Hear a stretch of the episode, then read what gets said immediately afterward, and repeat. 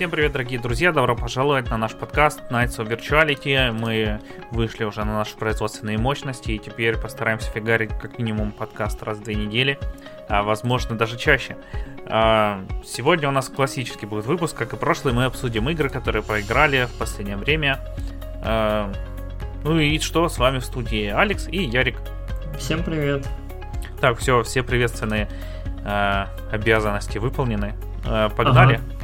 Давай да, тогда, да. кто первый, кто первый. Давай. Давай ты. Давай Я? Ты. Окей, у меня сегодня две игры. одну я про одну я уже рассказывал, но я прошел про ней DLC а, последнее, и оно мне очень понравилось, поэтому я про него поговорю. Mm-hmm. А, в общем, про что я хотел рассказать, это Assassin's Creed Odyssey, Падение Атлантиды. А, DLC, состоящая из трех эпизодов, которая выходила. Насколько вы помните, прошлое мне понравилось нас очень сильно. Прям я вообще был в восторге, так что не играл в Assassin полтора года. А, но тут я подумал, надо пройти все-таки его перед Вальхалой. Че, я зря покупал DLC. И я пересилил, поиграл, и я прям вообще в восторге, потому что Прошлое это было на предыдущей карте, просто тебе добавили квестов, добавили еще чуваков, которых надо убить. И все. Здесь э, у нас э, три локации, которые разные э, и между собой отличаются, и от самой игры отличаются. Это Элизиум, где царство Персифона, если кто знает греческую мифологию, жены Аида. Там, как и положено, вечная весна, там живут всякие крутые чуваки, точнее, существуют после смерти. Вот, в общем, очень красиво. Там э, и новые механики появились, э, боевые. Там, э, короче, тебе дают посох вначале, и ты его прокачиваешь с помощью этой прокачки, улучшаешь свои умения, которые вообще тебя полностью в имбу делают. Там есть умения, которые тебя делают неуязвимым на 5 секунд, есть, которые урон увеличивает там в 300%. В общем, mm-hmm. вообще очень весело играть. Вот, но это еще так, цветочки. Потом заканчивается тем, что тебя сбрасывают воид, ты там дерешься с сервером, сервер такой босс, как из слэшеров, очень прикольненький. А, и потом ты, соответственно, в Аиде тусишь в царстве мертвых, там полный упадок, полный раздрай, там вообще по атмосфере близко к Dark Souls. Uh, есть места, где просто чуваки месяца, потому что им скучно, и там бесконечно идут битвы, очень прикольненько. Uh, но выглядит все очень стильно. И в конце этого босс Аид, который еще более слэшеровый, у него там три стадии, и, э, и специальные атаки, которых вообще нет нигде в игре, и там... В общем, я вообще был в восторге. А последнее, а, это Атлантида, собственно говоря, как и DLC называется. Там а, еще более красившее, там такое все а, в стиле этих Ису, которые типа по лору раса предтечей, и ты там с ними тусишь, короче, помогаешь им. Но единственное, что там у меня был э, лудонарративный диссонанс, прям вообще такой-такой. Короче, ты приходишь, тебе Посейдон говорит, о, ты типа там наполовину человек, наполовину сверхчеловек, поэтому, э, короче, давай, ты тут, у нас конфликт между этими Ису и людьми, э, а ты так наполовину тот, наполовину, ты сможешь его уладить, короче, вот у тебя власть, ты там, все, ты здесь закон. Э, и Короче, по лору ты на самом деле как судья Дред ходишь там и палач, и присяжный судья в одном лице. А, вот. Ну и ты должен там мир устроить. Но ты там ходишь, просто и крошишь, можешь всех направо и налево крошить. Там собирать знания этой древней цивилизации. Знания хранятся в фортах. Чтобы туда проникнуть, надо всех выкосить. А, mm-hmm. Вот, э, вот это вот основная моя проблема по игре, потому что все остальное очень прикольное. Там есть и квесты интересные. Эм, есть где просто по сюжету прикольные, там типа чувак, который главный за медицину говорит, там есть секретная, короче, разработка, принеси ее мне, э, мы там будем вылечивать людей, ты приносишь, даешь ему, эту, там такая накидка, даешь ее, короче, чуваку, он накрывает больного, а там взрывается мясо, там вообще не стоят, как в Resident Evil каком-нибудь. Что? Э, все в кровище, в кишках. Такие, ладно, мы больше не будем испытывать на людях ничего. Э, давай замнем то есть квест, где надо там э, лучи выстраивать, чтобы там кристалл зарядить и цветочки росли. В общем, там довольно разнообразно.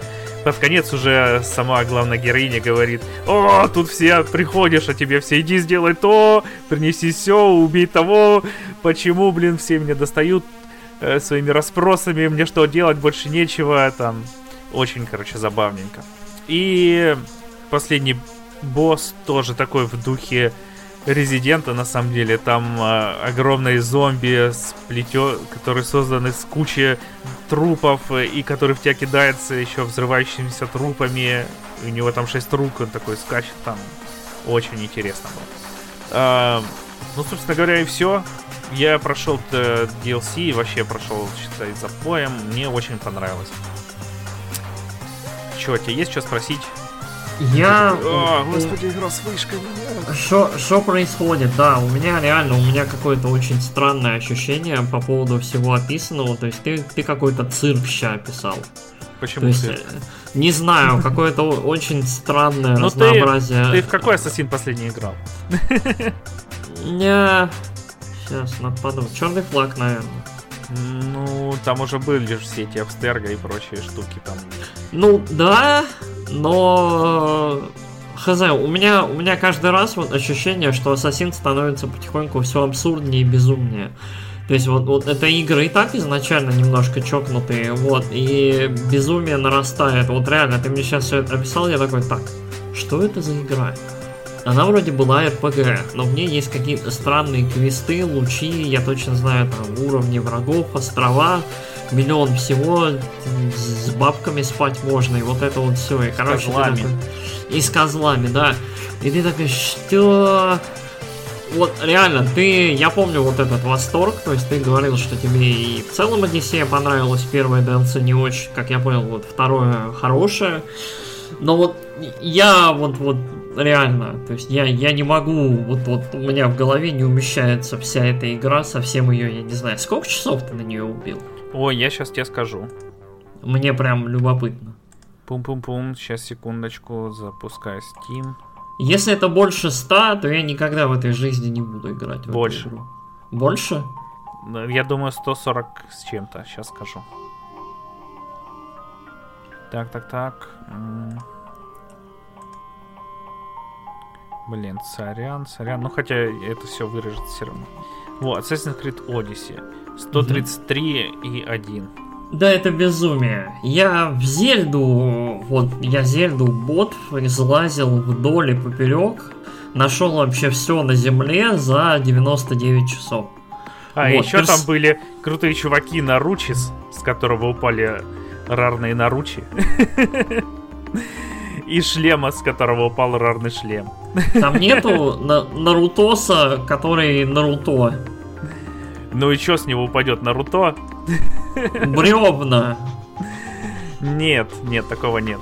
Но Ужасно. ты можешь, как в Наруто, бросить кинжал и к нему телепортироваться. Короче.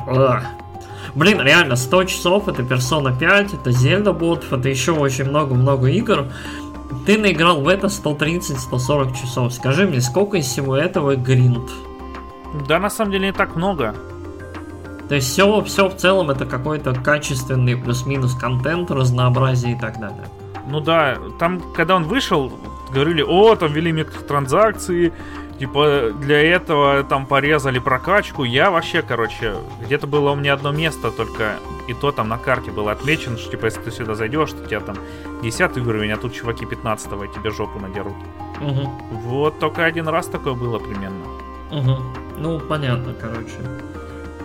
Ох, ох, ох, окей. Короче, эта игра, вот, э, которую я, видимо, не пойму, пока не поиграю, а играть я в нее не планирую, вот. Для меня Ассасины это все-таки какой-то такой дикий, странный, мутный лес, и Ubisoft, видимо, меня потеряла как фаната серии, я вот совсем оно не мое. Вот. ну, и чем... я, если честно, не уверен, буду ли я играть в Вальхалу. Мгм. Э, Вальхалла, но- кстати, тоже не не очень, чтобы внушает. То есть, вот Одиссея, вот Египет, Греция, вот, типа, еще со школы, типа, нравится, прикольно, древняя история, все дела. Вот, э, особенно Египет. Египет, мне кажется, в целом, как это такая немножко штука, которая больше описательная по книжкам и так далее. То есть вот увидеть воочию, как-то, ну как поиграть, побегать, посмотреть, было прикольно. И там музейный режим, вот это все. Греция чуть-чуть больше представлена в массовой культуре, там в киношках. Э, то есть немножко лучше мы себе Грецию представляем. Ну окей, а вот, вот викинги, не знаю, мне кажется, викинги сейчас как зомби или как ниндзя, я не знаю, они везде. Да, там же еще будет, короче, тот же самый период, что и в последнем королевстве. Там будут малюсенькие домики, и будешь ходить по колено в грязи и в дерьме. Класс. Короче, ну, нет. как ведьмак. Понятно. Вот. Так что я не знаю, на самом деле, буду ли я играть следующую. Ну и это я проходил не сразу. Я прошел сначала сюжетку, потом первый угу. DLC, а потом очень-очень спустя много времени второй DLC. Угу. Понятненько. Ох, так, ну, ну давайте ну, ты. Хорошо, что понравилось. Да, а теперь я. Короче, так, момент. Мы обсуждаем 4 все-таки, да? Да, да, давай 4. Да, давай 4. Хорошо. Тогда я буквально на днях прошел э, Paper Mario The Origami King. Вот. Э, такой сиквел, не сиквел, такую забавное развитие идей предыдущей игры серии Paper Mario Color Splash, э, которая выходила на Wii U и которая мне очень-очень понравилась. Color Splash, вот чуть-чуть, не знаю, истории. Color Splash это одна из самых смешных игр, в которые вот мне довелось играть.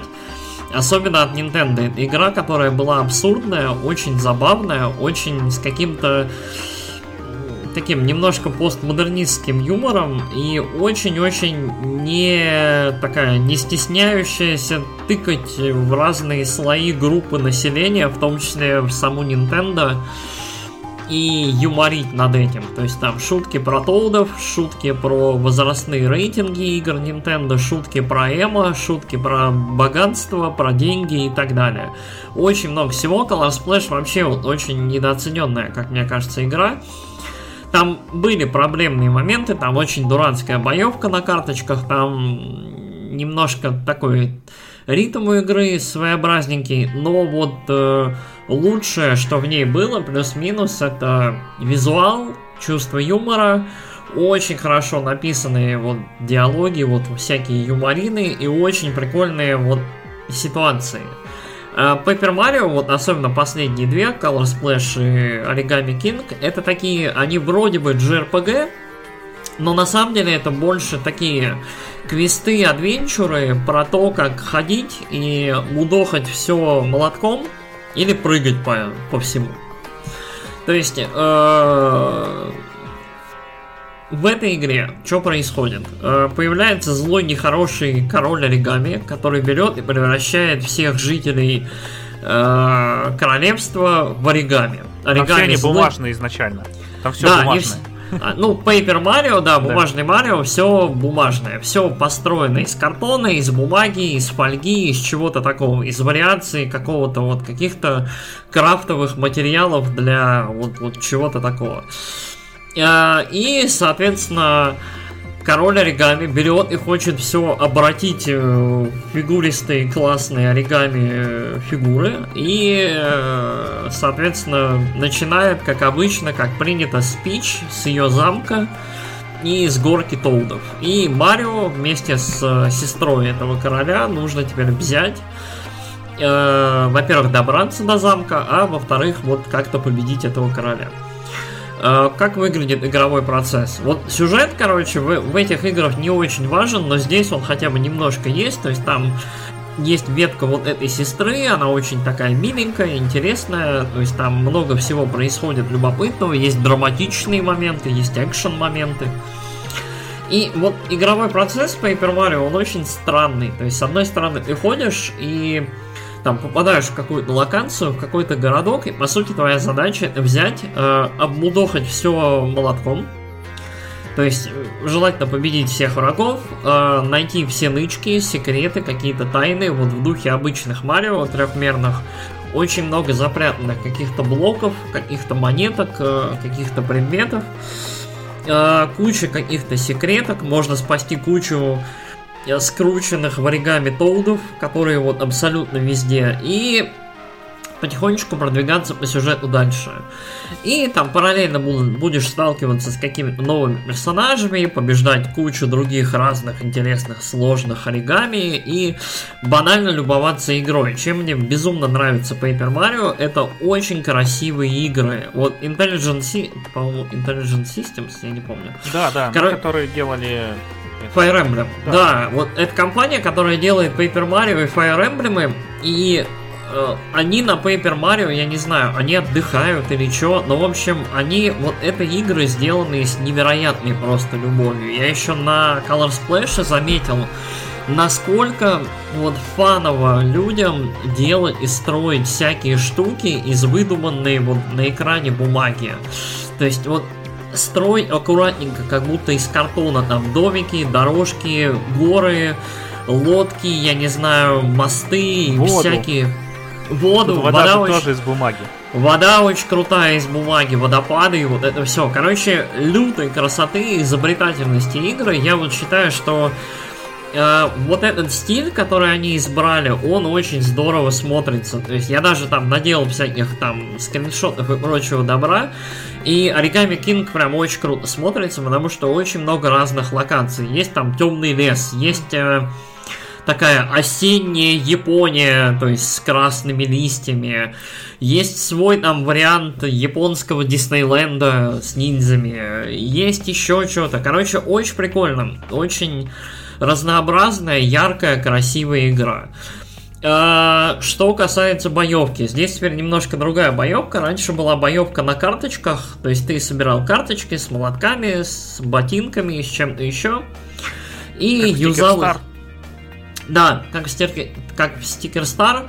Э, и, соответственно, ты юзал эти карточки в бою, там часть этой карточки либо тратилась, там, либо ты как-то мог вернуть себе ее ценность, либо полностью израсходовать.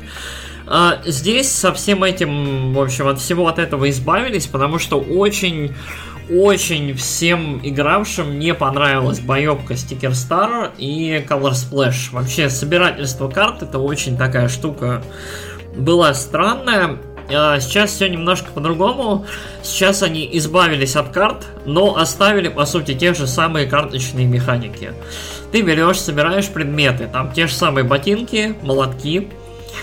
И теперь вся боевка строится вокруг механики кольца а-ля дартс. То есть есть там сколько? 5, по-моему, колец и центр. А, когда ты сражаешься с обычными врагами, вот ты, то есть Марио, находишься в центре, и вокруг тебя там собираются враги. А, и тебе нужно вот на этих кольцах врагов ставить а, в линии, либо в линии, либо в квадраты. По линиям ты можешь прыгать, квадраты ты можешь мудохать э, молотками. Соответственно, проще ролик, по-моему, посмотреть, но идея такая, что кольца ты можешь двигать по окружности и, соответственно, по линиям, и у тебя там какой-то вот начинается бой, тебе рандомно как будто бы выставляют врагов, но я думаю, там, не знаю, там алгоритму сот... задано, да, да, там собрать их. Там либо по алгоритму, либо там сотня пресетов готовых. Но, короче, идея такая, что тебе дается там 2 или 3 хода, и за 2-3 движения кольцами, либо рядами, ты сможешь собрать врагов в оптимальную вот группу, в оптимальные группы. Линии и квадраты. И, ну, и когда соответ... собираешь, у тебя баф к дамагу. Да, да, то есть игра тебя мотивирует вот эту головоломку каждый раз решать, и очень велика вероятность просто с каждым врагом, с каждой вот этой вот группой соперников э, расправиться прям сразу. То есть вот правильно, правильно пазл решить, расставить в ряды, там пропрыгать и все. И выиграть поединок без дамага. А когда сражаешься с боссом, босс стоит в центре, и теперь ты являешься как это нападающим, и тебе нужно э, прокрутить кольцо таким образом, чтобы по иконочкам на э, рядах и кольцах на кружках, пройти до врага, собрать какие-то нужные монетки, сердечки, открыть там сундучки, и подойти к врагу и э, ударить его. А, это очень увлекательная штука, она не всегда работает, она не всегда интересная, местами она вот повторяющаяся, то есть есть один босс, которым ты по сути берешь и каждый ход повторяешь один и тот же паттерн. То есть это очень-очень уныленько, но как это? Дизайн. А, в целом, мне кажется, боевка забавная эволюция, но э, ну, есть один момент. За время игры она немножечко надоедает. Почему? Потому что игра очень длинная, как выяснилось. Вот, я для себя вот совершенно внезапно узнал, что это довольно длинная игра. Uh, Color Splash, если я не ошибаюсь, я прошел часов, наверное, за 20-25. То есть нормальное такое прохождение на, ну сколько, на недельку, на две. Вот. Color Splash очень уютная игра, очень вот такая там разбитая по мирам, то есть ты берешь, прыгаешь из локи в локу и все окей. Здесь немножко другая ситуация. Здесь все локации между собой соединены, ты, по сути, переходишь из одной в другую, то есть мир, он такой, он соединенный, нету никакой большой карты, вот, где ты по иконкам скачешь. Более того, э, отдельные куски этого мира довольно большие. В этой игре есть пустыня. Пустыня это четыре больших довольно соединенных между собой экрана и еще там несколько дополнительных. То есть э, специально для передвижения по этой пустыне тебе дают маленькую машинку, и ты гонзаешь по этой пустыне как тварь. Вот. А, есть еще один такой open world. А, это местное море. Море довольно большое, тебе дают кораблик, ты потом этот кораблик можешь проапдейтить и плаваешь по этому морю как тварь. И самое смешное, что ощущение, что когда Intelligent System сделали эту игру, они, в общем, их укусила Зельда. То есть, где-то там зашел Анума, Миемото, и они такие, ам! Вот. И реально, то есть вот э, морское вот это вот приключение, морской open world, он играется как Wind Waker. То есть у тебя есть карта, ты плаваешь, открываешь острова, проходишь острова и плаваешь дальше. Соответственно, там где-то находишь сокровище, поднимаешь, там, опускаешь типа подобие батискафа, находишь это сокровище на дне и поднимаешь его и плывешь дальше. Реально Wind Waker. И в целом некоторые вот игровые моменты, элементы, какие-то поиски секретов, какие-то вот взаимодействия в данжах, там двигающиеся платформы, что-то еще очень напоминают Зельду. Вот реально ощущение, что разработчикам показалось, что, наверное, Color Splash был недостаточно разнообразным, недостаточно много всего происходило в игре в плане экшена. И поэтому вот очень-очень много какой-то разнообразной херни. То есть реально, это игра, в которой можно э, походить вдоль обрыва, держать за цепочку, поиграть в ток-шоу, э, поездить на машинке, поплавать на кораблике, поплавать на батискафе, э, я не знаю... Покидать сюрикены. Покидать сюрикены, короче... Сходить в музей. Э, покормить собаку, сходить в музей, да, короче... рыбу. А, рыбалка даже есть в этой игре, да. Короче, количество разнообразного дерьма, которое можно делать в этой игре, оно реально довольно вот такое, оно довольно большое. При этом нет ощущения, что ты что-то можешь прям драматичное упустить. Игра вполне себе при этом линейна, вполне себе закрыта, есть какие-то коллектиблы, есть какие-то там эти статуэтки в игре, которые ты собираешь вот внутри игровых там героев, предметов и так далее. Но это нерелевантная такая штука для тех, кому собирательство очень интересно. А, еще очень прикольный момент в этой игре это сложность. А, игра по дефолту не очень сложная, но в ней как мне кажется, легко можно застрять. Есть какие-то моменты, когда ты не очень понимаешь, что нужно делать, или бой оказывается, ну, таким не совсем понятным. То есть э, для этого, во-первых, сделали, что э, с тобой всегда вот эта принцесса оригами, вот э, Оливия. Да, Оливия, э, и у нее всегда можно спросить, а что еще сейчас делать? Там, по нажатию кнопочки. То есть можно этим никогда не пользоваться, но Э, комментарии, которые она отпускает иногда, являются такой частью юмора, либо таких вот, то есть иногда она что-нибудь такое сказанет забавное, что ты такой, окей, ну ладно, это, то есть кто-то это написал, э, возможно, вот это, это, это человек, который проходит игру сам, никогда бы в жизни не прочитал, но забавно, что вот, вот люди потрудились. И второе, это деньги. В этой игре где-то на второй час игры у тебя уже будет тысяч, наверное, 10 монеток. Обычно в Paper Mario с монетками очень все четко, очень нежно и очень мало. Потому что за монетки покупаются предметы, которые используются в бою, всякий став и так далее. А в Paper Mario The Origami King э, решили давать монеты просто, я не знаю, лопатой.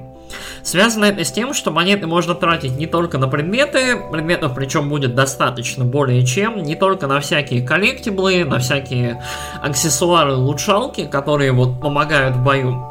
Дело я в том, себе... что... Сори, я тебя перебил. Самую дорогую штуку, которую я купил, это э, мешочек, который превращает э, конфетти в сакуру, да? Да. Да, Там вот есть механика, что в мире есть дырки, и тебе надо их заделывать, чтобы пройти дальше, то, ну, или в секретную зону какую-нибудь пройти. Mm-hmm. и заделываются их конфетти. Ты там их с деревьев можешь струсить, врагов э, разбить, э, конфетти ну, да, в общем, такое. Да. И ты можешь заменить э, разноцветные бумажки на лепестки сакуры. Я такой, 15 тысяч, всего 15 тысяч.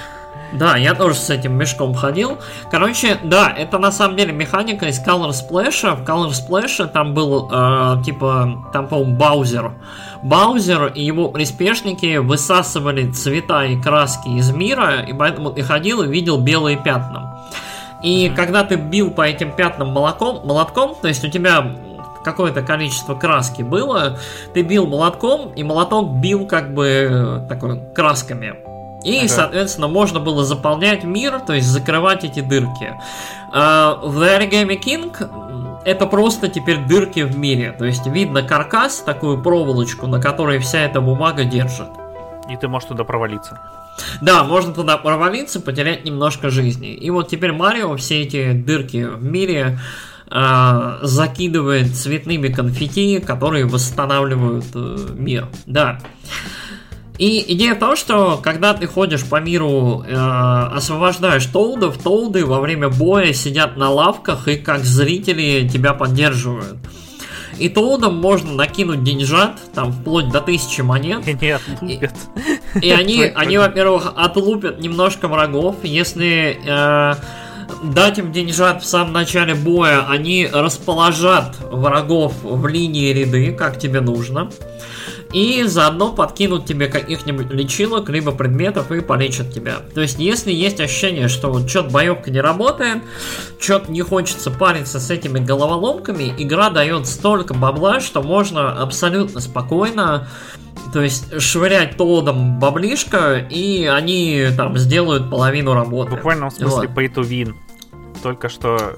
Ну да, да, по, по сути, так оно и есть, и это очень тоже забавная такая мета. Мне кажется, в игре это тоже как-то обшучивается, обговаривается. А, но э, очень забавная механика, которая она, то, она совершенно не интрузивная, она никак не мешает игре, но при этом она дает возможность игрокам, которые, блин, я в гробу видал эту боевку, я хочу просто пройти игру, то есть вообще изи. То есть реально количество денег, которое швыряет в тебя игра, оно вот огромное. Вот. Единственный минус, наверное, боевки, в ней иногда бывают моменты, когда реально требуется на реакцию что-то делать, и в целом я, наверное, сейчас перейду к, минус, к минусам игры. Это в первую очередь, как мне кажется, ее длительность. То есть вот за счет вот всего, что я перечислил, игра длится, наверное, я не знаю, 35 часов 40.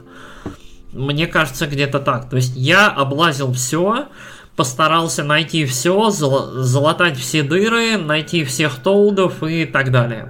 То есть все эти блоки накопать и вот это все. И мне кажется, у меня ушло прям очень много времени. Я купил игру на релизе, ну вот мы с тобой взяли ее на релизе. Uh-huh. Я, я вот не знаю, кроме перерыва там на, на пару неделек на отпуск, я в принципе все время в нее играл, и у меня какой-то момент я вот до пустыни добрался, у меня было впечатление, блин, когда ты закончишься, почему такая долгая? Ты берешь и приезжаешь в пустыню, и она довольно большая, и ты такой, что? А потом ты проходишь еще какое-то время, ты попадаешь в море, и ты такой, что? То есть, понятное дело, что там эти блоки можно пройти там каждый за пару-тройку часов, но это добавляет вот общему прохождению. И под конец ты себя чувствуешь, вот я уже чувствовал себя немножечко уставшим. Да, игра, в игре определенно больше игры, и она довольно разнообразная, но при этом к финалу я уже такой немножко был. Давайте все, давайте к финалу. Вот. Она, она очень, кстати, красивая, элегантно, хорошо заканчивается. И в этой игре даже есть какое-то такое подобие сюжета, такое даже не характерно нормальное, как мне кажется, для Марио игр. То есть очень-очень э, такая уютная история. А, ну, что еще не... Главная фишка О. это там все-таки не сюжет, а диалоги. Ну, да, то есть, э, что еще? Мне показалось, что эта игра немножко более слабая в плане, ну вот, вот, диалогов, в плане юмора, чем Color Splash. Может быть, Color Splash вышел как раз в то время, как это, до каких-то современных тенденций, когда никто никого не хотел обидеть и так далее. Но вот э, этой, вот та игра была прям, она была немножечко злая, немножечко, может быть, жестокая, там, я не знаю, стоит какой-то Тоуд в поезде у окошка, а ты берешь и Тоудов эвакуируешь. Там поезд э, с обрыва вылетит. И Тоуд такой, блин, нет, я, я, я прыгнул в свое время, Марио, подожди немножко. И ты берешь его, просто толкаешь в окно, и он такой, вот, и, то есть, какие-то такие странные моменты, которые вот немножко такой, блин, это игра про Марио, это игра Nintendo, окей. Ну погоди, здесь тоже был почти такой момент, когда ты спасаешь Тода в канализации, а, а потом но, ну, его но... Ну уносит течением, и он такой, спаси. Ну да, да, то есть э, оно забавно, но вот хз, мне кажется, вот Color Splash был немножечко парище. Может, я злой такой, и мне нравится более какой-то такой э, юмор вот куда-то вот дальше в сторону э -э эджанутости. Э, что еще? Мне не очень, честно говоря, понравилась боевка. Она изобретательная, она любопытная, но она достает в какой-то момент. То есть часу на 30-м ты уже такой, господь, ну не надо. Вот. Бои с боссами местами изобретательные, местами смешные, но в совокупности такое среднее впечатление. Что еще? А, абсурд. Вот, короче, Paper Mario Color Splash был очень абсурдной игрой, но при этом в ней каким-то образом это отыгрывалось. То есть у тебя там были карты призыва, вот как в финалке, знаешь, призываешь там mm-hmm. всяких титанов, эйдолонов, айонов, э, ГФов и так далее. Ну, в общем, всяких существ. В Paper Mario Color Splash ты призывал вентилятор, призывал э, брейк э, дэнсящую свинью-копилку, призывал стейк, э, призывал там баньку, баньку японскую и что-то еще.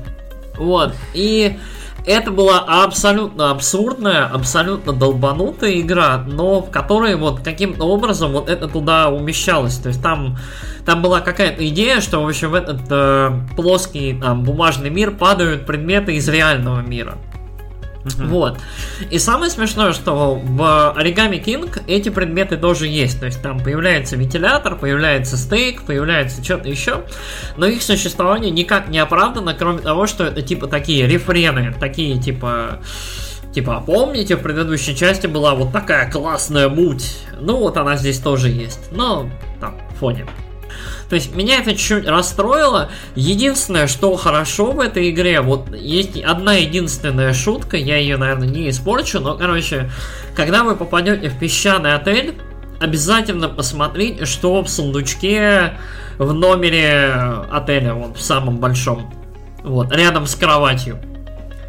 То есть присмотритесь, там прям такой нехарактерный 18 плюс для Nintendo юмор и прям очень такой, очень забавный. А в целом, э, мне игра понравилась. Я считаю, что это один из хайлайтов этого года. То есть игра очень красивая. То есть вот именно качество визуала, качество а рисунка. Стиле. Качество, вот стиль прям, м, прям сочнее, прям вкуснее. Игра вся красивая до, вся классная, анимации волшебные.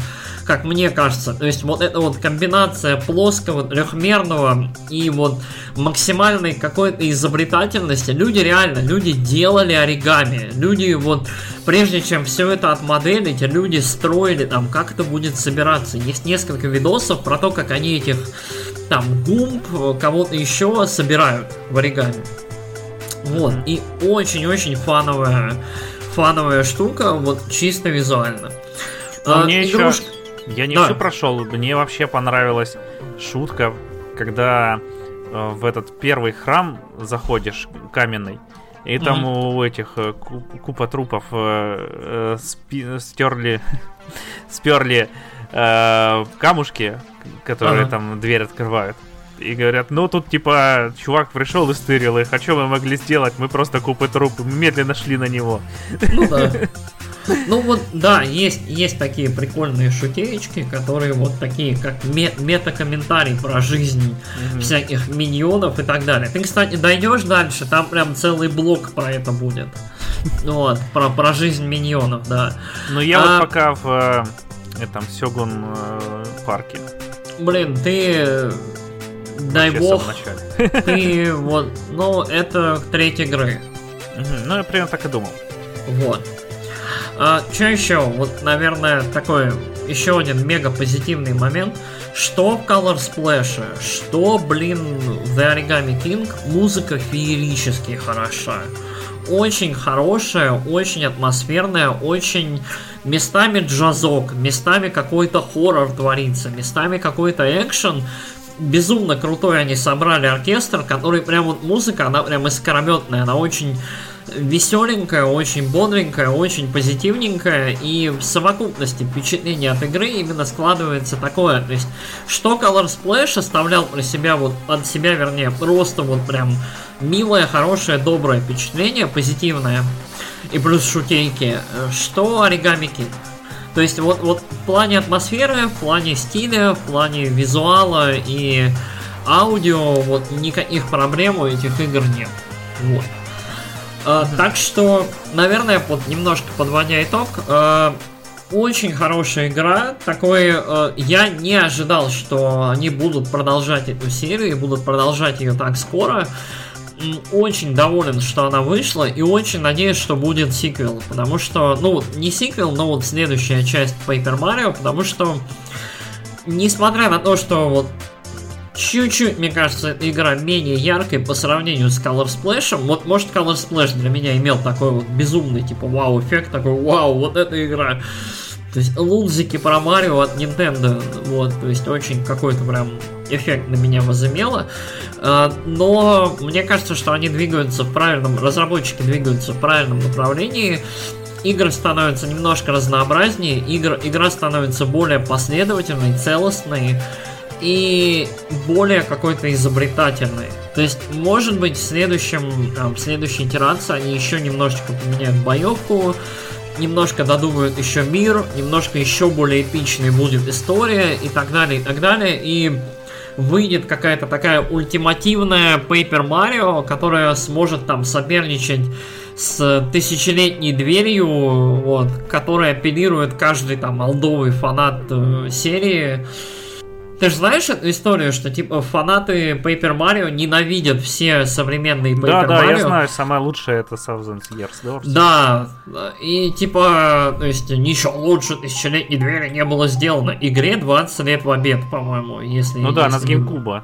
Да, и я сам в нее не играл, мне очень хочется, но, блин, такой, ребят, вы чё? То есть... Э, что Color Splash, что Origami King. Очень клевые игры, но при этом э, я посмотрел на Metacritic, сразу приходят эти безумные стоунфейсы с такой 0 из 10. Это не тысячелетняя дверь. Дай-ка посмотрю сейчас, какая, какая мета, потому что... Э... Давай, пока ты смотришь, я от себя чуть-чуть добавлю, э, да, чтобы да. не возвращаться к игре. Я в нее тоже играю. Э, вот, я, в принципе, с тобой согласен, кроме сюжета, но я в Color Splash не играл, э, хотя надеюсь когда-нибудь поиграть. Э, и что, так мне игра очень нравится, но боевка местами задалбывает, да. Местами там на тебя прыгают эти чуваки, которые просто время отнимают. Там ты типа чуть-чуть их подвинул, э, и э, четыре раза нажал на кнопку. Э, и Мгм. все, прошел 10 секунд потратили, и хотя ты мог бы дальше бежать, наслаждаться игрой. Очень клево, что потом, когда ты убиваешь босса, ты можешь, в принципе, всех чуваков на этой локации убивать молотком без боя. Просто подбегаешь, ударяешь по башке, они рассыпаются в э, э, конфетти. Это Мгм. мне очень нравится. Ну и вот диалоги очень нравятся. Эти тоды тоже прикольные. Там все, да и все там персонажи. Э, местами просто есть офигенные моменты, когда ты там то по стене ударил, там в кафе и чуваки сидят, там кофе пьют посреди э, просто хаоса. Такие, о, мы тут типа все время чилим, давай ты с нами почилишь. То еще что-нибудь такое. А, да, мини-игры очень клевые, там и этот есть даже пятнашки, когда тебе надо передвигать там, а, Ну да. составить трубы, э, трубопровод. Есть там, когда надо в траве искать тодов с радаром, тоже забавненькое. Эм, Вот, что, очень мне, короче, нравится игра. Э, Единственное, что я ее не прохожу за поем, потому что я проходил за поем Ассасина.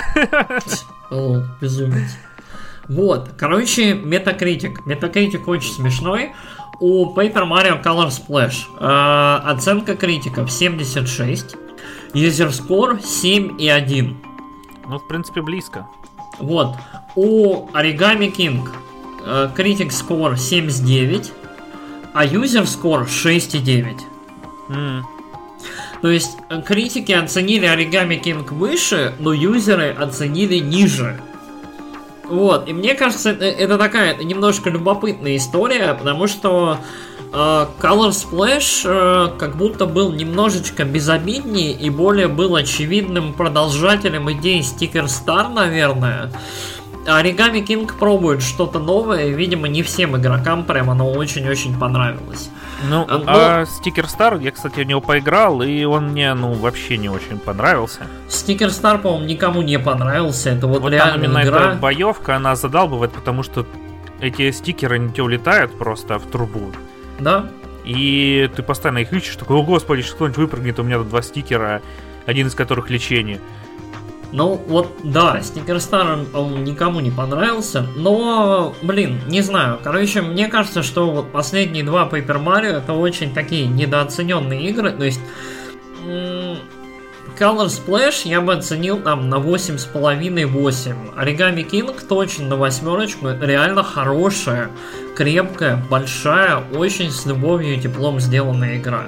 Да, не без каких-то минусов, да, может быть, вот э, как это, и пройти ее с запоем будет, по-моему, сложно. То есть я, я не смог. Color Splash я прошел вообще запоющим, прям все. То есть э, тут немножко игра побольше, но она и стоит вот явно своих денег, стоит вот времени вложенного. То есть очень-очень увлекательная штука. Э, наверное, что, на этом все. замечательная игра. В этом году я не знаю, что еще Nintendo в этом году выпустила. Э, Animal Crossing, Xenoblade, ну, Xenoblade ремейк, э, Animal Crossing. Tokyo Mirage да. Session тоже ремейк. Ну, то, да, по сути, порт. Э, Ну и- Короче, реально, киллер, киллер фича в этом году у Nintendo это Animal Crossing, и вторая лучшая игра это, видимо, Origami King, потому что все остальное это, как это, в вашем творчестве одни порты и ремейки. Вот. Да. Ну, мы, мы ждем, да, больших анонсов. А, давай, наверное, дальше. Вот, мне нужно горлышку дать отдохнуть. Расскажи нам про Да. следующую игру. А, я говорил, что я дико захайплен с этой игры, и что я в нее поиграю, и я в нее поиграл. А, Хотя, правда, не прошел, но до конца. Мне кажется, что достаточно уже я в ней увидел, чтобы рассказать. А речь идет о Bloodstained Curse of the Moon 2, который э, двухмерный спин точнее, не двухмерный, э, восьмибитный спин Bloodstain, э, Ritual of the Night, э, и который, в отличие от э, большого Bloodstain'а, который Metroidvania современная, это Castlevania, которая с первой по четвертую. Мгм. А, вот, выглядит он как э, игра с Дэнди, звучит как игра с Дэнди, играется тоже примерно так же. А, но все там очень клево. Она такая же, как первая часть. Если вы играли, вот, и вам понравилось, то можете смело брать. Там добавили трех новых персонажей. А, это девочка с копьем. э, который там э, она может ухилять. У нее прям спецбилка, она кидает э, растение, с которого вырастает сердечко, и может любой персонаж подобрать. Э, есть чувак э, с э, двумя пистолетами, стрелок, точнее он с одним пистолетом, но может взять усилку, чтобы был с двумя, который может как в Ниндзя Гайда не прилипать к стенам. И есть Корги в паровом роботе, которая летает, и ей пофиг на шипы, всякие колючки, она их проламывает. Лучший, лучший персонаж. Да, и она может сверху еще падать и э, разбивать всех. И у нее нету сверхспособностей никаких. У нее может робот усилиться и наносить в два раза больше урона. Кайф. А, э, еще из э, таких заменных отличий можно переключаться легко между персонажами. На триггеры нажимаешь, точнее на бамперы, Мгм. и переключаешься. Там, правый в правую сторону, левый в левую. А, собственно говоря, все, все изменения. Можно играть вдвоем теперь еще, да, но я это не пробовал, поэтому особо не расскажу. А, дизайн уровней все такой же клевый, дизайн босса все такой же клевый, э, управление все такое же странное, потому что иногда там персонажи такие деревянненькие, и ты там не можешь э, одновременно, например, нажать вперед и прыжок. Должен сначала нажать вперед, потом прыжок, иначе ты упадешь. А, вот, но к нему надо привыкать, но когда привыкаешь, все очень клево. А, собственно говоря, наверное, и все. Если у тебя есть что спросить, я готов ответить. Потому что, ну, на самом деле, С- много про эту игру не расскажешь. Она Ср- сравни ее с первой. в сравнении с первой такая же хорошая. Вот. Я- Ну, она все-таки, она, вот мы с тобой вот перед, перед записью чуть-чуть говорили, она воспринимается как вторая часть, или она все-таки воспринимается как такое расширенное дополнение, там, DLC и так далее? Ну, смотря с чем сравнивать. Ну, Короче, в некоторых играх меньше нововведений между первой и второй частью. Ага. Тут новый сюжет, новые локации и несколько новых механик. Мгм. Вот. То есть, в принципе, эти персонажи, они тоже все по-новому ощущаются. Что у них Мгм. разное количество здоровья у всех, они разные по скорости, по движениям там, э, ну и, и прочее. Понятно. Так что, ну, короче, не, я не буду набрасывать, не хочу, так что не буду говорить. Давай, а, давай. в принципе, в некоторые, как такое крутое DLC или как вторая часть, оно ощущается, да. Вот просто Окей. у, например, Марио Кроликов, там вот это дополнение с Донки Конгом, оно примерно столько же контента тебе дает. Новую локацию на 20 где-то часов, и новых бойцов тебе дает, э, дополнение к старым, э, новые механики там и прочее, тут то же самое. Ну и стоит это, например, настолько же, так что, а может даже чуть дешевле, как DLC к, до- к Донки Конгам. Мгм. Вот. И все. Понятненько. Чё? Чё? Чё? Чё, давай я, наверное, расскажу про последнюю игрушку сегодняшнюю. Э, Я в прошлом, в одном из прошлых выпусков сказал, что хочу пройти какую-нибудь индюшатину, что-нибудь эдакое, посмотрел на свою библиотечку и решил пройти игру под названием э, Telling Lies. Э, Как это? Говоря, говоря обманы. э, Говорящая выска- ложь. Высказывая ложь. Ну, типа, это про, про процесс. Типа. Ну, короче, обманывая. Э, эта игрушка от э, Сэма Барлоу. Сэм Барлоу поставил, сделал очень, написал прикольную игру, которая мне в свое время понравилась под названием Her Story, ее история. Это была очень смешная, очень интересная игра, смешная там в кавычках, э, очень увлекательная. Her Story это вот э, по-моему, она вышла как раз вот тогда, когда была волна, помнишь, таких вот экспериментальных, интересных в плане нарратива индюшатин. То есть э, Gun Home вышел, м, Vanishing of Ethan Carter, вот где-то в том районе, короче, вот вышло несколько игр, которые немножко по-другому перекраивали, либо перестраивали вот э, то, как мы в целом играем, смотрим, изучаем сюжеты в играх. Там Undertale где-то в том районе, по-моему, вышел, может, чуть-чуть попозже. Вот.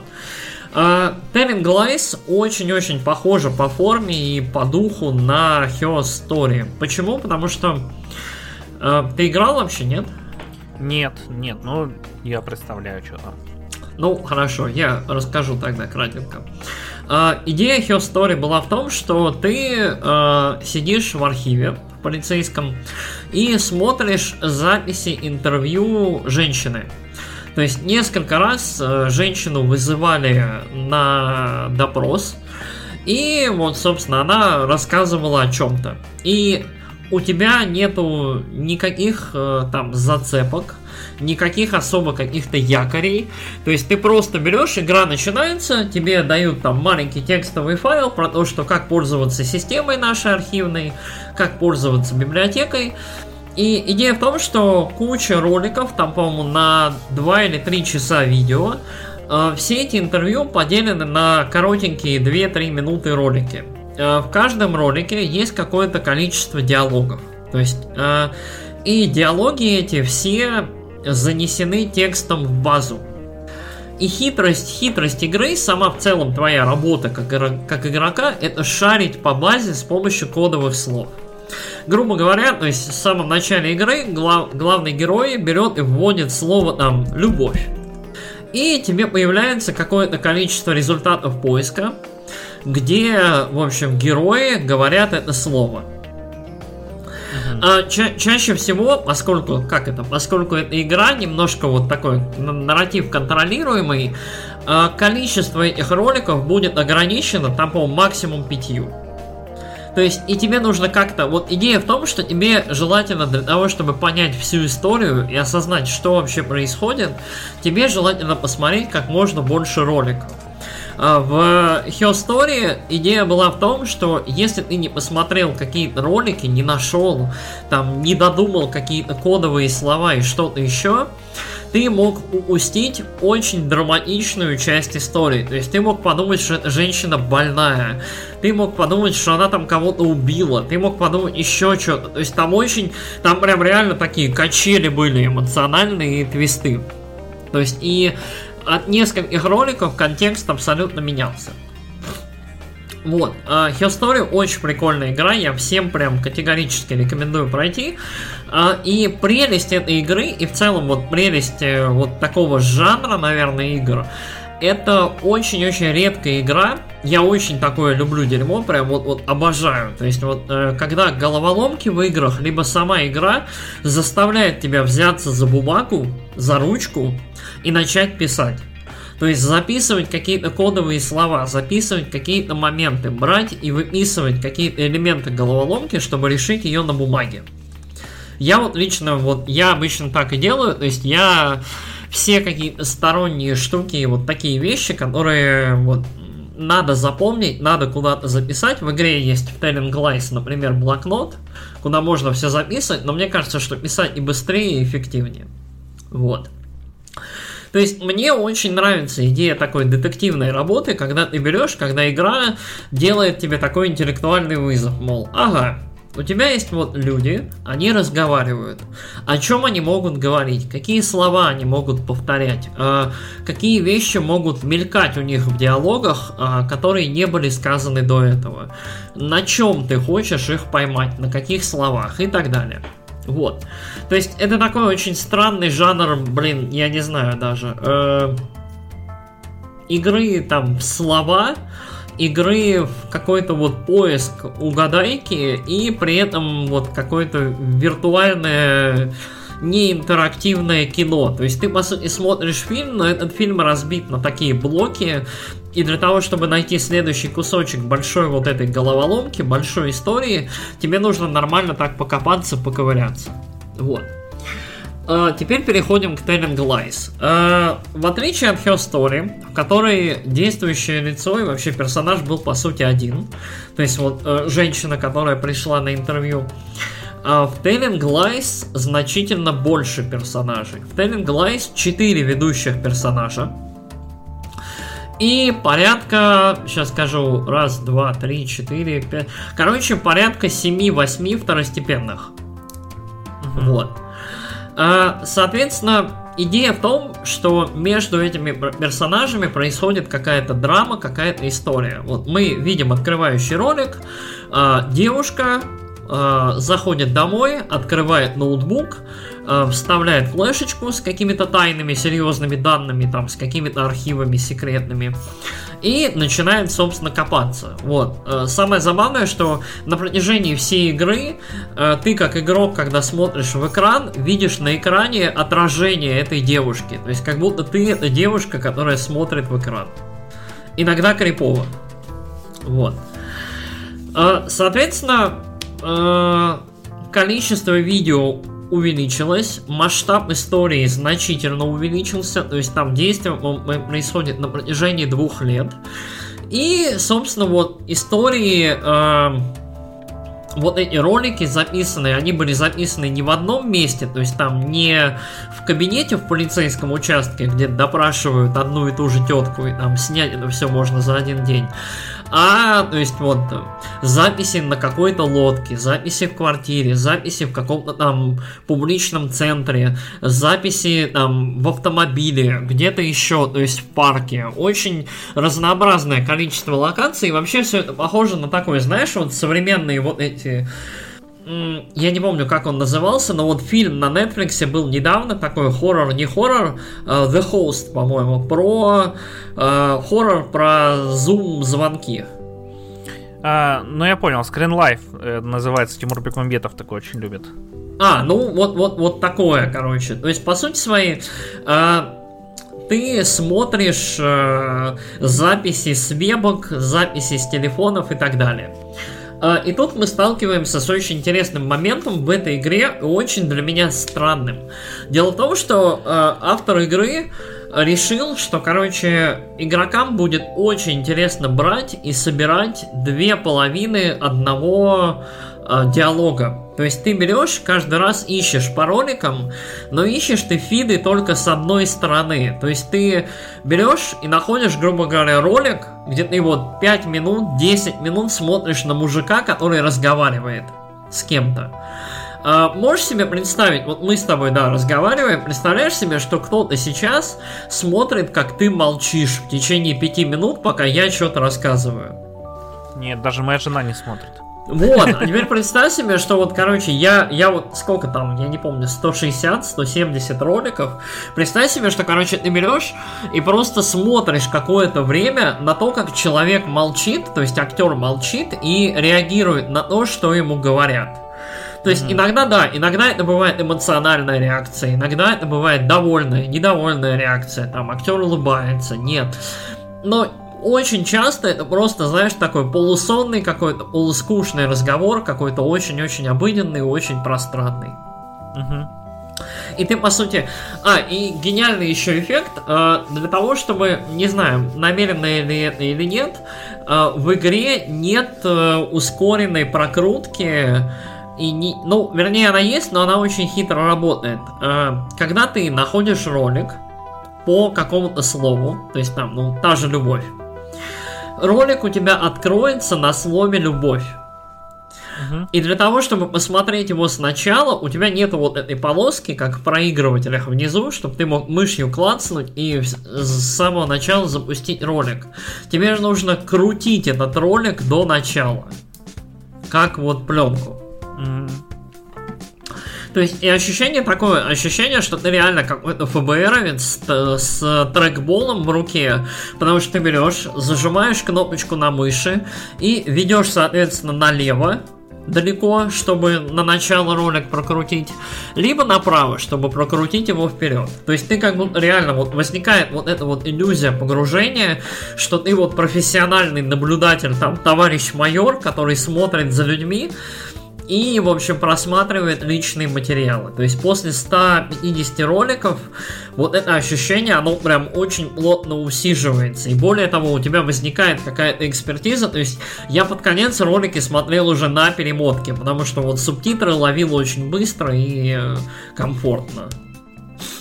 Вот. Э, что касается самой игры. Telling Lies э, значительно больше, чем Her Story. То есть Her Story это порядка, ну, по-моему, я ее прошел за вечер. То есть это буквально 3-4 часа. Telling Lies я прошел за 3, по-моему, или 4 вечера. Э, часов за 7, за 8, наверное. если не больше.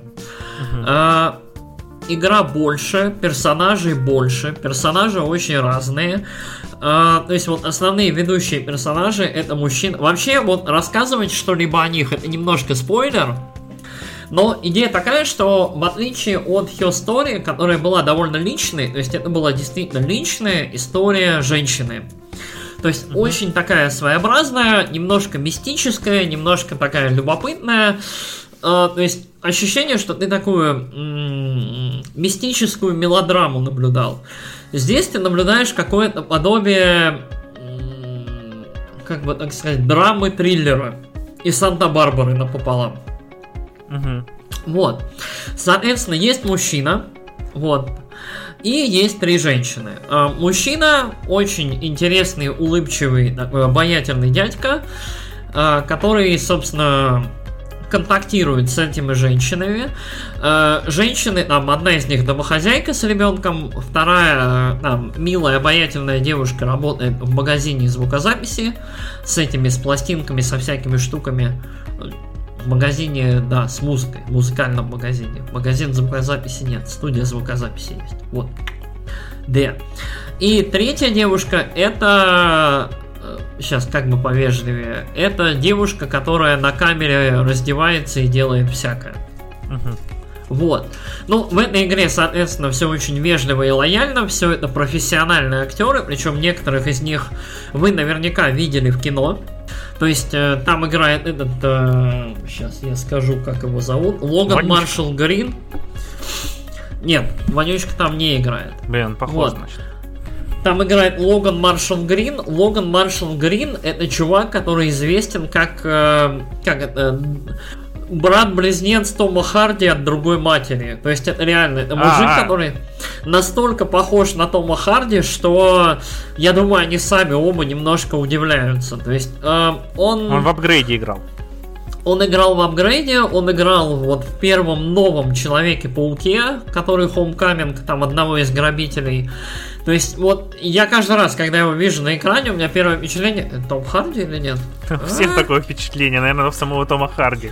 Когда он смотрит, такой, я что там играл? Такой, это что, мой фильм? Нет, я бабла не получал, ну ладно.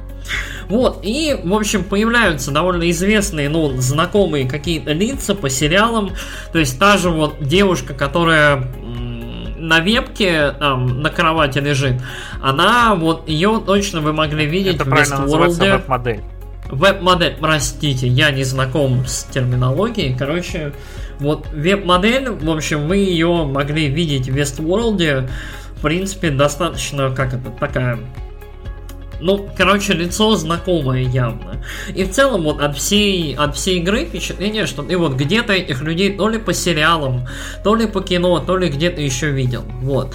И каст, в принципе, неплохой. Актеры видно, что стараются. То есть Логан Маршалл Грин очень крутой. Все время что-то играет лицом, все время что-то делает и так далее. Вот все, все актеры и актрисы прикольные. Видно, что профессионалы. Но очень странно. Вот знаешь, ощущение, когда э, вот смотришь фильм, и вот у тебя ощущение, что кадр задерживается на актере немножко дольше, чем нужно. Угу. Вот здесь у тебя всю игру такое ощущение. То есть вот э, всю игру ты смотришь на актеров, которые играют роли значительно дольше, чем они привыкли играть. То есть человек реально сидит в кадре и там скайпится, либо там по вебке с кем-то разговаривает в течение 5-10 минут. То есть реально там в какой-то момент там э, вот главный герой мужчина рассказывает э, дочке по вебке сказку два или три раза. И ты берешь и 10-12 минут это смотришь. Ё-моё. Вот, это очень вот ощущение такого немножко более затянутого, да, контакта с актерами, немножко другое ощущение. И самое странное, вот, это то, что ты все время смотришь только на одного актера. Ну, вот по большей части, в большей, в большей э, части сцен. То есть они, насколько они разговаривают один на один, какие-то интимные разговоры, какие-то там, я не знаю, заигрывания, флирт, что-то еще. Э, они разговаривают тет-а-тет, один на один. И поэтому ты берешь и, по сути, смотришь на одного актера, который реагирует на другого актера, но ты не видел еще сторону другого актера. Мгм. Или видел, и они у тебя там, то есть этот разговор где-то там в твоей голове собирается, но это все равно очень странное, очень оторванное ощущение, которое вот мне лично показалось немножко, оно не то что некомфортное, неуютное, мне не очень понравилось. То есть мне, у меня ощущение, что эту игру можно было собрать чуть-чуть по-другому. Вот. Причем, что самое смешное, на ютубе есть уже люди, собрали фанаты все видео из игры вот в цепочку вот этих созвонов, которые можно посмотреть от и до. Ну вот в хронологическом Мгм. порядке. Вот. Это что касается игры актеров. Что касается сюжета. Сюжет, как мне кажется, очень банальный, очень глупый, очень моралистский, очень сволочной, и у игры чудовищный финал. То есть у игры один из самых слабых, предсказуемых и глупых финалов, которые я вообще видел, слышал вообще. Вот за последнее время. То есть я не уверен, нужен ли нам вообще спойлерный выпуск по этой игре. Мне кажется, что она того ну, не очень заслуживает. Но, Но это реально... Не, не знаешь, там а, у чувака, который, э, ну, автор этой игры, она Мгм. все-таки авторская, там довольно-таки сильно. Ну да, вот У Сэм- него есть Ба- какое-нибудь э, профильное образование в области кино? Может, то, что ты говоришь, это все из-за того, что у него, ну, такой... э, не... Короче, не учили его, как правильно делать, что там кадр дольше задерживается, и сценарий такой э, морализаторский. Ну, вот, вот Her, Her Story игра очень хорошо сделана, и вот она, вот то, что она инди, ей очень идет на пользу. То есть ты ощущаешь немножко такой вот дух э, экспериментаторский. Э, Telling Lies ощущение, что это проверенный рецепт, обкатанный с большим количеством денег, с большим масштабом, с актерами, со всеми делами, но при этом, как это, на поверку история оказывается слишком морализаторской, слишком какой-то очень странный. То есть и в целом в корне своей история о том, что все врут. Мгм. То есть, Ну, там Telling- понятно из названия. да, понят, понятно из названия, то есть э, из- э, игра в корне про ложь, про обман. То есть главные герои так или иначе друг друга в чем-то, либо друг друга, либо себя в чем-то обманывают. Там Мгм. есть вот персонаж или два, которые вот в целом чуть-чуть побелее, чем другие, и немножко такие явно вот более положительные персонажи. Но в совокупности, то есть э, игра, она про обман, про то, что обманывать это плохо, обманывать это нехорошо, обман ведет к трагедии, к разрушению, к боли, а? и вот это вот все. Ну, Короче- насколько там э, Да, нубский сюжет в, пла- в сравнении с Detroit Become Humans. Я не мог не набросить все-таки сегодня. Э, на самом деле где-то вот в том же районе, мне Ой, кажется. блин. Это, это печальненько. У меня, у меня на самом деле, я уже голос теряю, короче, у меня на самом деле ощущение, что а, вот Last of Us 2 и Telling Lies очень забавные параллельные игры вот, вот в контексте морализаторства и того, как э, бюджеты побольше и таланты актеров израсходованы на очень-очень банальный посыл и очень-очень банальную мысль в корне. То есть э, в какой-то момент, э, вот когда ты, когда я играл в Story, часу на втором, на третьем, я такой, блин, мне до сих пор интересно играть, потому что твисты идут.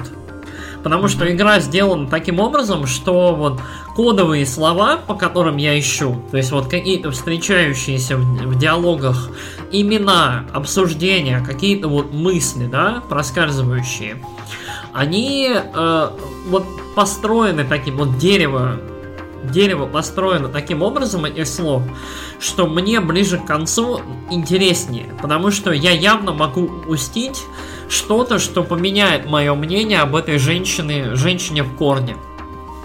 А, Telling Lies работает абсолютно по-другому, где-то на сотом ролике, то есть уже через половину игры, через экватор, ты, в принципе, будешь понимать, кто здесь мудак, кто здесь жертва, кто здесь сволочи, кто здесь хорошие ребята.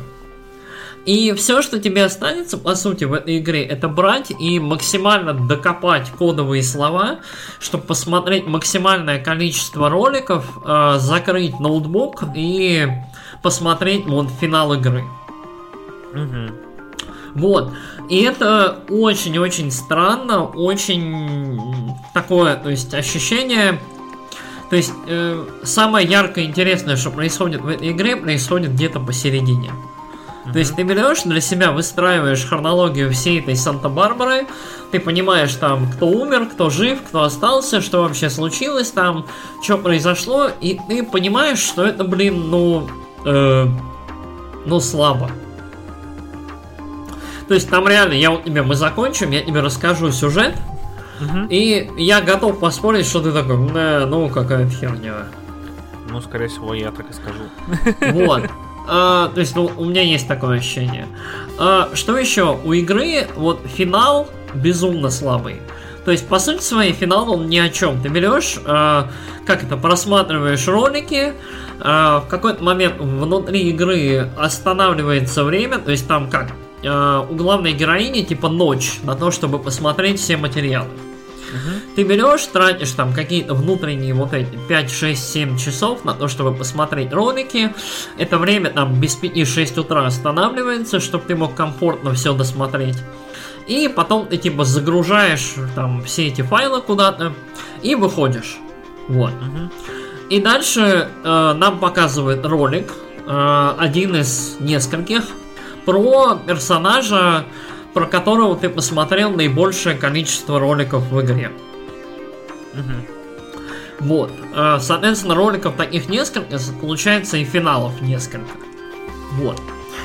Э, После этого тебе показывают небольшой рапорт, то есть ты можешь посмотреть такой небольшой документ а текст, э, который кратенько расписывает, что случилось, э, твои самые частые запросы, там несколько там, кадров из видео, которые ты смотрел чаще всего, и все. Вся игра. Мгм. Вот. То есть, э, Ну, если честно, я хотел в нее поиграть, но теперь что-то... вот, да, то есть я, я ее купил, она у меня в стиме какое-то время леж- лежала, потому что мне реально понравилась Her Story, мне показалось, что это игра, которая сможет увлечь, которую будет интересно, круто, классно играть, но в какой-то момент реально вот где-то за 2-3 часа до финала я понял, что, блин, я, наверное, уже все знаю. Все, что осталось, это досмотреть последние ролики там со сказочками, с какими-то перепалками, с какими-то там вот нюансами, которые для меня полностью вот, вот эту историю обозначат во всех деталях, и все. Мгм. Вот. И так что, э, ну такое.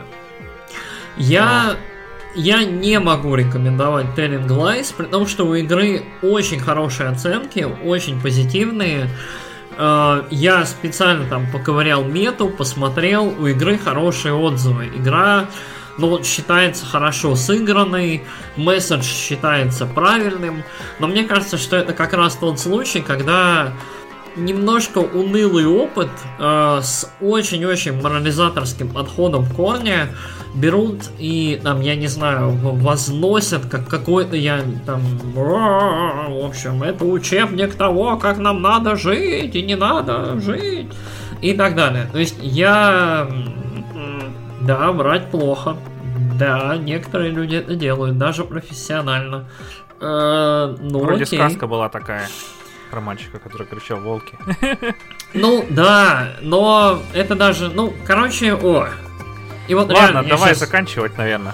Я сейчас вспоминаю некоторые моменты этой игры, такой, «А, а, это так банально, так плохо. Короче, нет, не играйте в Telling Lies, лучше поиграйте в Her Story, и если Her Story вам очень-очень зайдет, то тогда попробуйте Telling Lies э, на какой-нибудь, я не знаю, распродаже, игра стоит там 3-4 сотки, Э, вполне можно попробовать. Единственное, что можно сказать про эту игру, вот актеры, которые вот в ней участвовали, действительно старались. Смотреть на них очень странно. Вот именно вот на затянутые эти долгие веб веб-камерские кадры, там, я не знаю, ролики по 5, 7, 10 минут. Но люди реально старались, люди пытались. Мгм. Вот так.